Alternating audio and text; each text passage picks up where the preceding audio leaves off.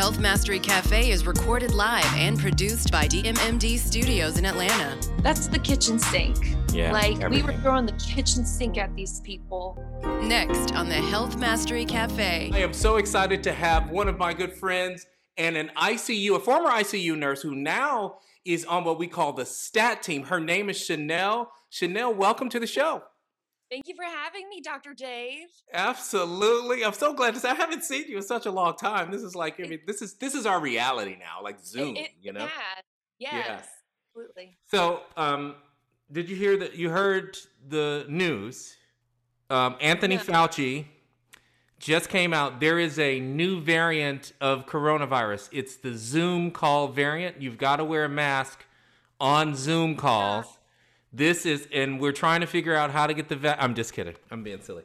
Um, I was gonna be like, wait, no. what the hell is going on? This was our safe space. Yes, I know, right? So, you know, we're going to have a, a, a candid conversation like we might have in the hallways of the hospital.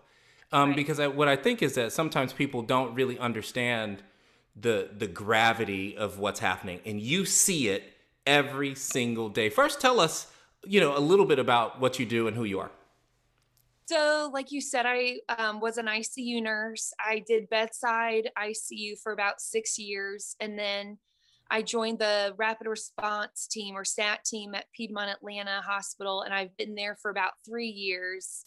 And in that role, um, I respond to all the code blues, the code STEMIs, strokes. Um, I get patients off the helicopter pad. I try to keep patients um, on the acute care floors from requiring ICU level care and from to keep them from arresting outside of the ICU. All right, so, So now really that's a that's a that's a lot of you know that's a lot of kind of scary sounding stuff. Tell me what a code blue is. When when you say code blue, what's code blue?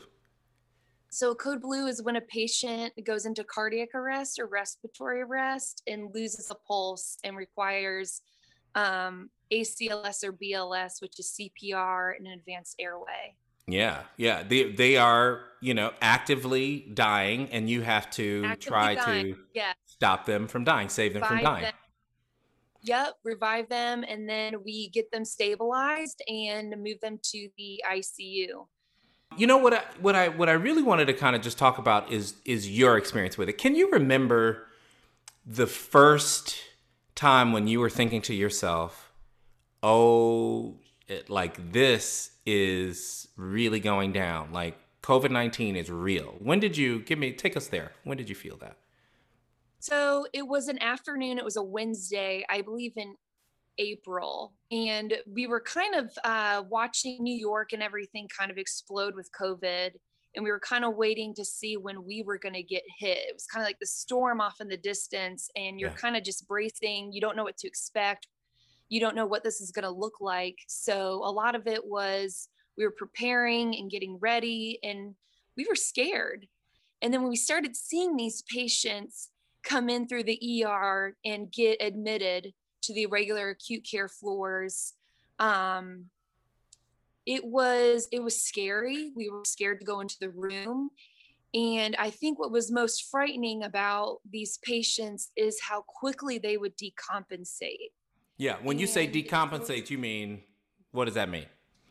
they would crash. They would go into distress. They would get hypoxic which means that they um, aren't getting the they're not getting enough oxygen and they can't breathe. And so they end up going into multi-organ failure very quickly and requiring higher levels of care within a matter of hours in a matter of hours like this is early on so you you go into a patient's Yeah. room first of all you're afraid to go in because you don't know what this thing is yeah, we don't know what we're dealing with. We don't know, you know, we at this point we really don't know anything.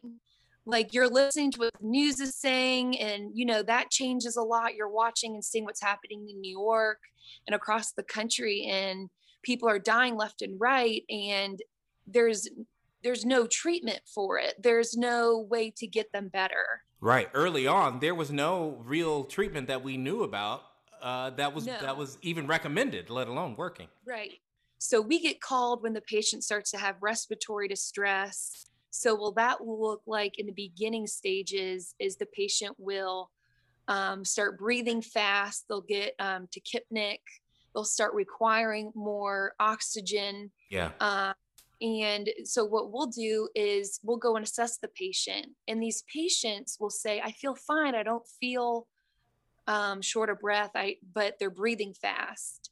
Like really fast. So give give us a sense of what fast is, because because really the bedside nurse is is maybe one of the kind of first to to see that the patient's not going to be doing well Right. you guys kind of come and descend on the patient to assist the bedside nurse. This is, you know, you guys are like the A team. You're going around Yeah. kind of seeing where there's trouble, right? they they call us when their patients are um, starting to decline or have a change in vital signs or Yeah. mental status or whatever that may look like.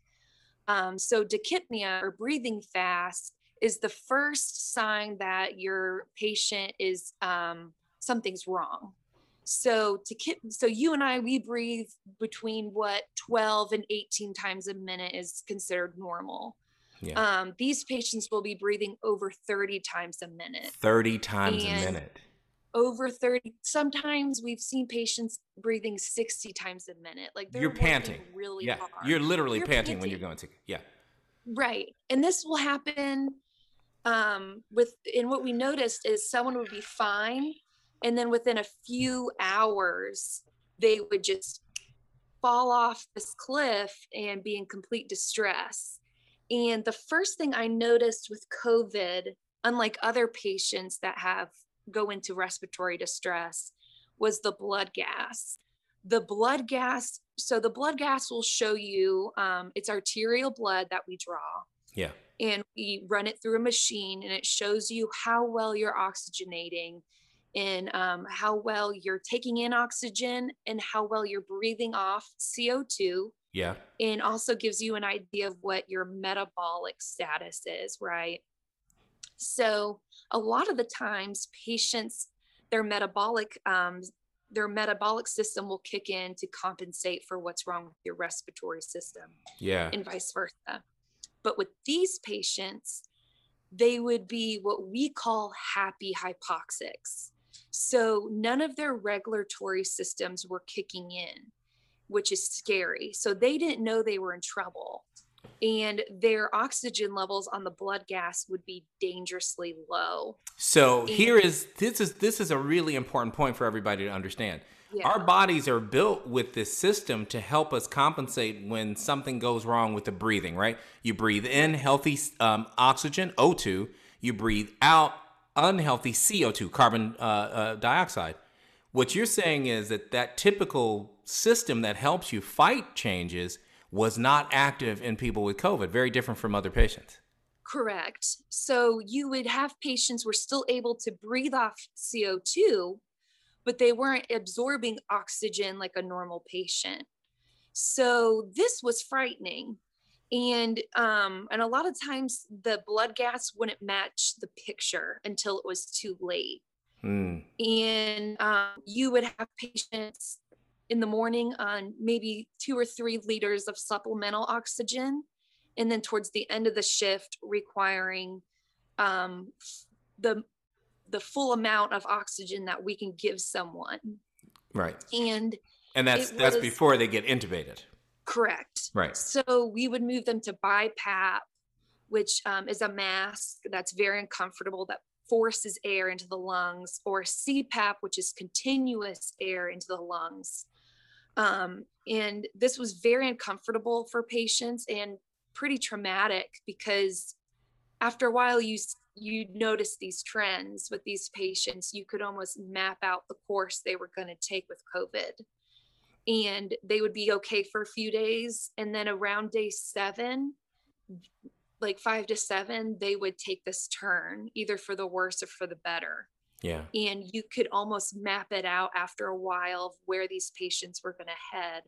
And in my position, I was very fortunate to see it from a position of seeing these patients, seeing these, excuse me, oh my gosh, are you there? Okay. Yeah, I'm still here. Seeing these, seeing these patients on the floor in an acute care setting and watching them kind of digress, if you will, over the period of the hospital into the ICU and then ultimately dying.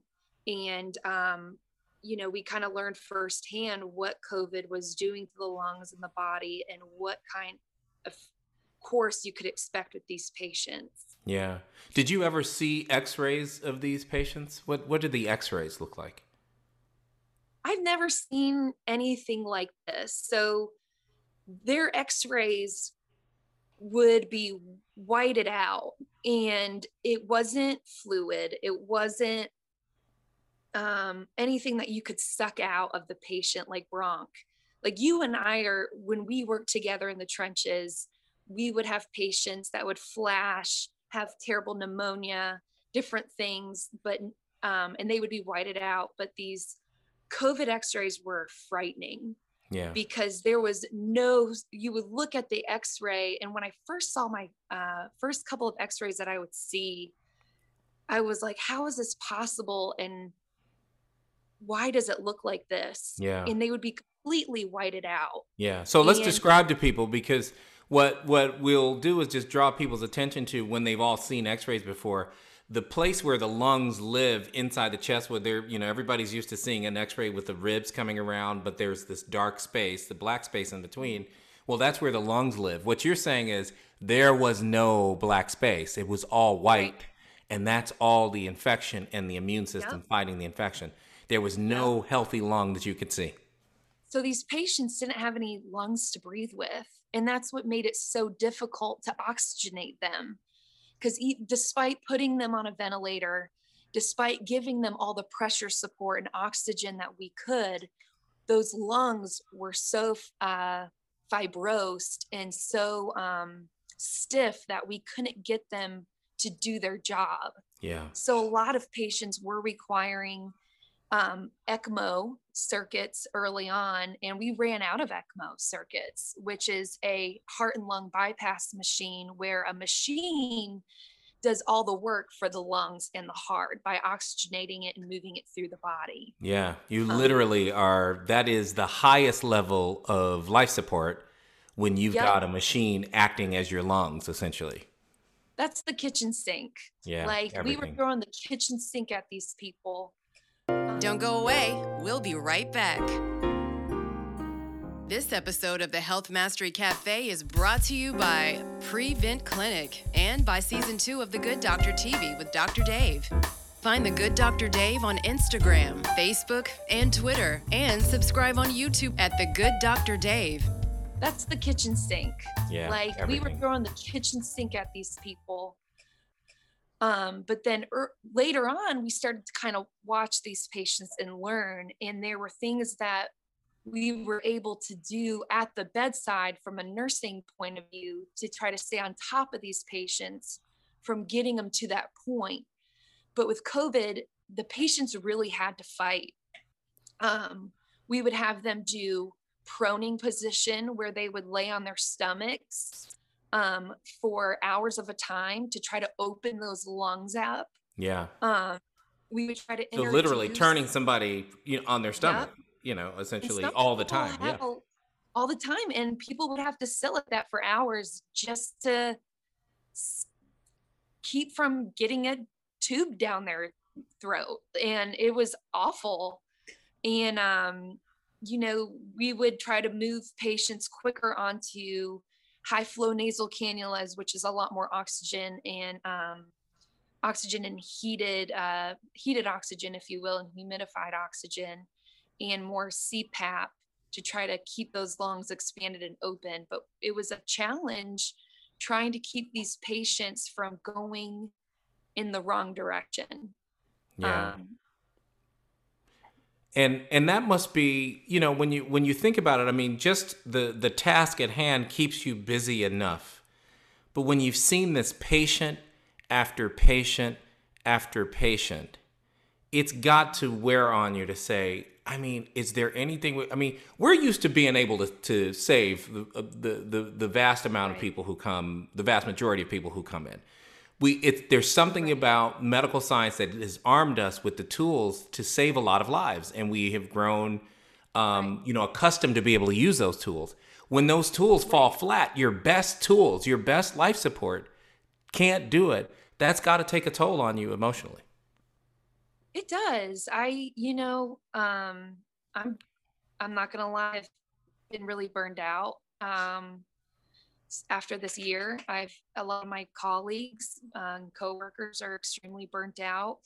Um, it's frustrating uh, it's frustrating when you, despite all your best efforts, your nursing interventions, trying to get ahead on things, um, the things you do to prevent uh, from heading in a wrong direction. It was like having your hands tied, and it was going to happen no matter what you did. It was going to take its course.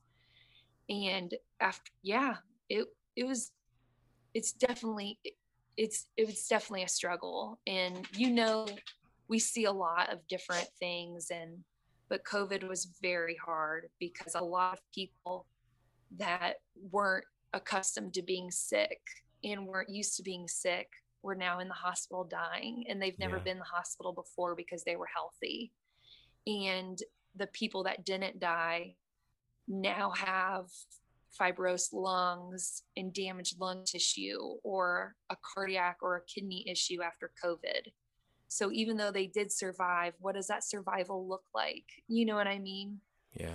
And um, the in the the trauma that a lot of these people had to go through, not being able to breathe, not having loved ones there. you can't have your loved ones there. Talk about that. I mean, yeah. You know, it is hard enough to be going through that, but to go through it completely alone. I mean, most of these people can't, you know, you you you can't talk for yourself anyway. I mean, you're trying to breathe. There's no talking. Right. You can't advocate for yourself. You can't advocate for yourself, and and part of ha- going through that, you have the family, and you're able to comfort the family, and the family's able to spend time with their loved one before they die. I think the hardest part was seeing so many people die alone and so many people going through the last couple days of their life fighting alone to breathe and not being around their loved ones and being able to say their goodbyes. And um, a lot of the times the only people there to comfort them were the nursing staff the apps the um, patient care techs and the doctors and uh, you know it's it it's heartbreaking to see that um, to have seen that happen to have people die alone. You, you never want someone to die alone. Yeah i mean you you um, were you were you were not only you know their caretakers you were not only their health care providers you were essentially their family. You were yeah. all they had in those last moments. Nobody could come in yeah. there. No one could come in and um sometimes like even though you had a thousand things to do your phone's blowing up you needed to be other places but sometimes that the most important place to be was at their bedside.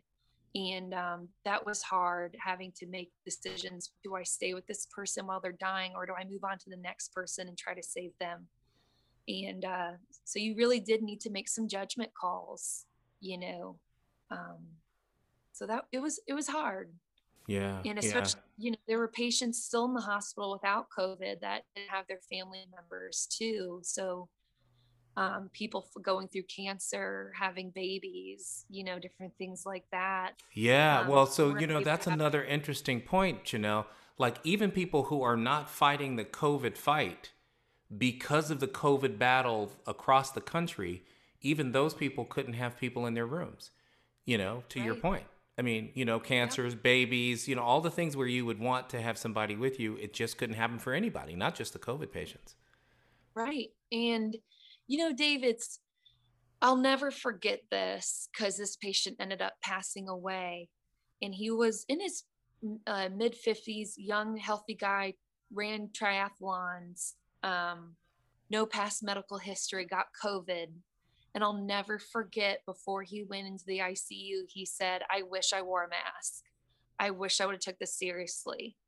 And um, he ended up spending about a month in the ICU and never, never came out. And I'll never forget like that regret he had of n- not taking it seriously. And, uh, you know, it's unfortunate that there are so many people that share that story. Um, you know, young people, people in their 30s that you don't hear about. Um, we had a 31 year old that uh, actually survived, but um, he was in the hospital for two months. No past medical history, would not wear a mask, went to parties, didn't take it seriously, ended up in the ICU. Um, we ran out of options in the ICU and he ended up being cannulated for ECMO. And um, for about two weeks, I thought he was going to die. I didn't think there was any possibility, but because of modern medicine and prayer, he made it through and he's home. But, you know, he's still struggling with wounds and um, different things that he acquired because he was so unstable. You know, we couldn't turn him in the hospital. And, right. uh, you know, he had a trach and a feeding tube placed, 31 years old no past medical history. These are the patients you don't hear about. Yeah. He's got to learn how to walk again. You know, he's, he's going to therapy a couple times a week. And so when I people talk about, you know, this being a survivable virus, you got to ask yourself what does survive survival look like? You know what I mean? Yeah. Yeah. Um do you just want to be alive kind of hanging by a thread or would you prefer to to thrive and be able to enjoy your life and what you're yeah. saying is that you gave two great examples of how people who um, haven't taken it seriously for whatever reason um, have paid the consequence. And we're not talking about people with pre existing conditions. We're not talking about no. people who are 65 and old. We're talking about young, otherwise healthy people who this virus yeah. did in. Yep. Don't go away. We'll be right back. Find The Good Dr. Dave on Instagram, Facebook, and Twitter, and subscribe on YouTube at The Good Dr. Dave. A lot of nurses and doctors I know quit because of COVID because they were they didn't want to risk it or they were too they were um, in the at-risk category of age or you know they had loved ones at home that were immunocompromised so yeah you don't want to bring it home. That's the last thing you want to do. You don't want to bring it home. And you know with that being said um, the only people I would see were my colleagues and my fiance. I I didn't see my family for about a year, and Eh, you know I didn't hug my family for maybe about a year just because I was so scared to infect them. Yeah. Because you know, one, you you don't want to be you you didn't know how this virus was going to affect you. Were you just going to lose taste, have a head cold, or was this virus going to kill you? Yeah. Or yeah. or the opposite of that is you have no symptoms whatsoever and have no idea you're passing it along. That's the scary exactly. thing then. Exactly. That's the scary thing now. Frightening. That, that and so you don't know who's infected, who's not infected, who you can get sick, who you can't get sick. And I don't as a health professional, you know, you do no harm. So you you never want to put someone else at risk um so scary you felt like a lep like i felt like a leper I, I don't know if that's the right thing to say but i yeah well you know that conversation is happening literally thousands and thousands of times still today yeah. the numbers are still horrific yeah. today and the numbers yeah. are horrific today chanel still because of the non um, the the person who has no symptoms whatsoever. Now, whether you call it pre-symptomatic, meaning they'll eventually go on to get some symptoms, or they stay completely asymptomatic, it doesn't matter. That is to me has always been the wild card. And people didn't like yeah. it when I said it last year in the spring and in, in the summer, but that's still today. And then we have data now that says the vast majority of spread has to be coming from people who have no symptoms because if somebody's hacking and caught, look, you can't go to Target and have somebody sneeze, man, without people running like, away from you. Right? It's like yelling bomb in an airplane. There you go. right? So we know that it's not the symptomatic person that's spreading it. It just, just right. makes sense, okay? Here is here is my question to you. For the countless thousands and thousands, tens of thousands of Americans who still today think that this is a game think that this is a hoax, that we're all sort of being duped. what what do you say to that? Like where where do you even start? I don't know. I mean, it's it's crazy. It's uh I like I, to them I would say I wish you could see through my eyes of what this virus does. It's not a hoax. It will kill you. Um it's offense it's almost offensive at this point for people to don't take this seriously. Why do you say that? Why do you say it's offensive? To me it's offensive because we're so short staffed. We have been we have no ICU beds. You know, we still don't have ICU beds. We're still short staffed. We're tired. I mean, I work 4 to 5 12 hour shifts a week and I'm running the whole time because I'm we're short. Like, and someone's we've you know, and that's across the board. That's nurses are run ragged, and you know, and it's a it angers me that being so tired that people uh, I don't even it's like being that exhausted and you're working so hard and for somebody to not take that this virus seriously is a slap in the face of to to me and every medical professional that hasn't seen their loved one in a year has worked countless hours has not slept um you know it's i'm trying not to Sorry, my dog's barking. no, he yeah, he's mad at it too. No, let him talk. No, absolutely. he's mad at it too. Yeah. You know, um, it's it's just it's infuriating because of how hard you work and the blood, the sweat, and the tears, and the frustration of trying to take care of patients and working so hard to make these people better and to support them. And then to have people that don't believe it's real those are the ones that make it dangerous. They're the ones that are going to keep this virus going, the ones that don't take it seriously. And those are the ones that I see that come in that were in denial. And now you're here because you weren't taking it seriously.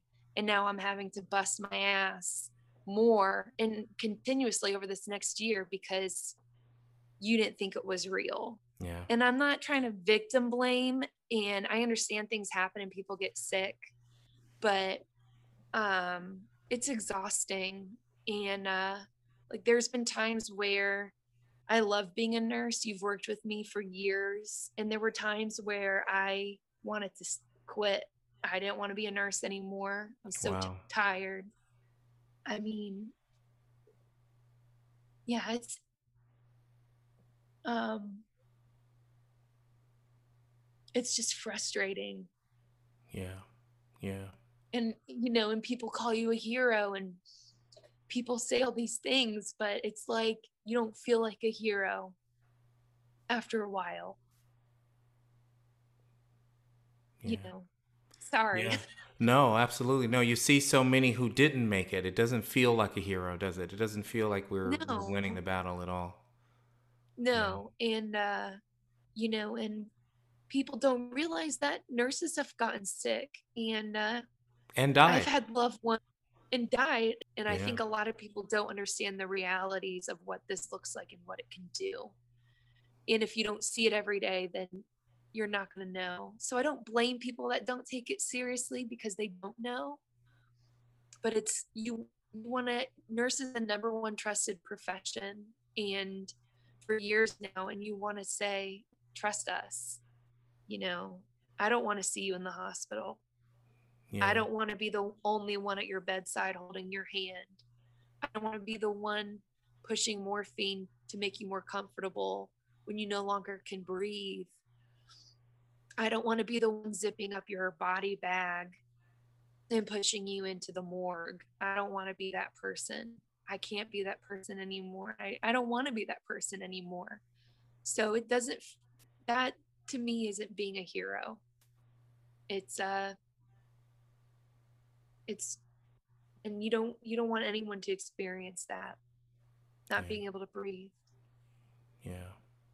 Boy, that's No, sorry. uh, I- No, I'm I'm so glad you're able to share that because if we if we sugarcoat, it's not going to make it better. If you don't tell the story, if you don't give us that experience, I'm so um, just appreciative that you are willing to share that raw, authentic. That story, telling that story, is courageous. And it's exactly what I expect of you because I happen to know you, but it's exactly what we expect of all of our nurses. And we sometimes take, I think for a long time, we've just take, we've taken a lot of stuff for granted. We've taken nurses and hospitals and all that stuff for granted. And boy, I I bet every day, Chanel, it, you know what you've seen over the last year makes you live in a constant state of just like gratitude because of what you Yes. see. Um, definitely. I I will say it is a gift in that way where you appreciate your family, you appreciate yourself, you feel. I feel very blessed. Um, ways, um, like you know me, uh, personal level, and you know that I am kind of a run and jumper. This year, I, you know, at one point, I wanted to do something for me. I actually got a COVID tattoo um, as self care because you only live once and, you know, eat the cake, wear the shoes. That has been my motto all year.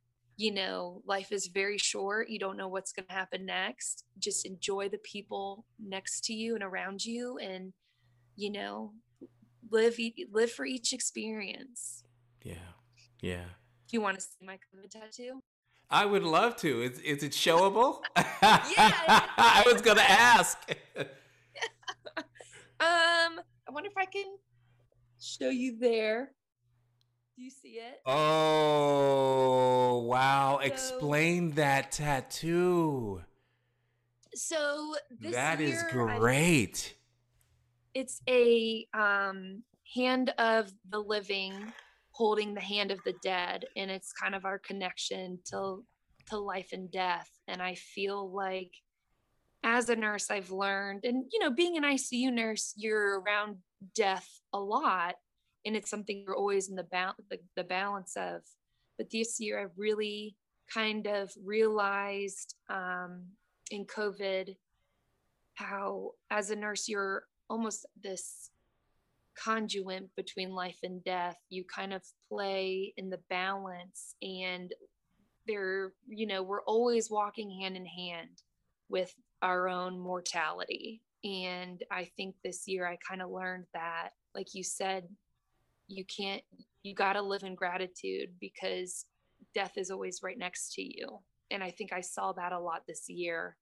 So i got a tattoo randomly one day was going to the grocery store um, saw a tattoo shop pulled over on my day off you know mask and everything it was just me and the guy in the shop. And i said this is what i want. And um, did it. My fiance texted me and he's like what are you doing he's like just finishing a tattoo headed to the grocery store do you need anything like, "What? I'm What just going to get a doing?" tattoo, going to pick up some cleaning. No, no, nothing. What, what, what do you need? but you know it was a, the tattoo's kind of a reminder of this year and Yeah. how closely we walked with death and um so i kind of wanted to commemorate that so Yeah, yeah. Wow, such a um, um, it's a heartfelt story, and and it's also why I really wanted you to to be on because of how deeply you care and give and love your patients and love what you do, and nobody could tell that story um, like you. I am so appreciative of your time. Thank you for being on the show. This episode of the Health Mastery Cafe is brought to you by Prevent Clinic and by season two of The Good Doctor TV with Dr. Dave. Find The Good Dr. Dave on Instagram, Facebook, and Twitter, and subscribe on YouTube at The Good Dr. Dave.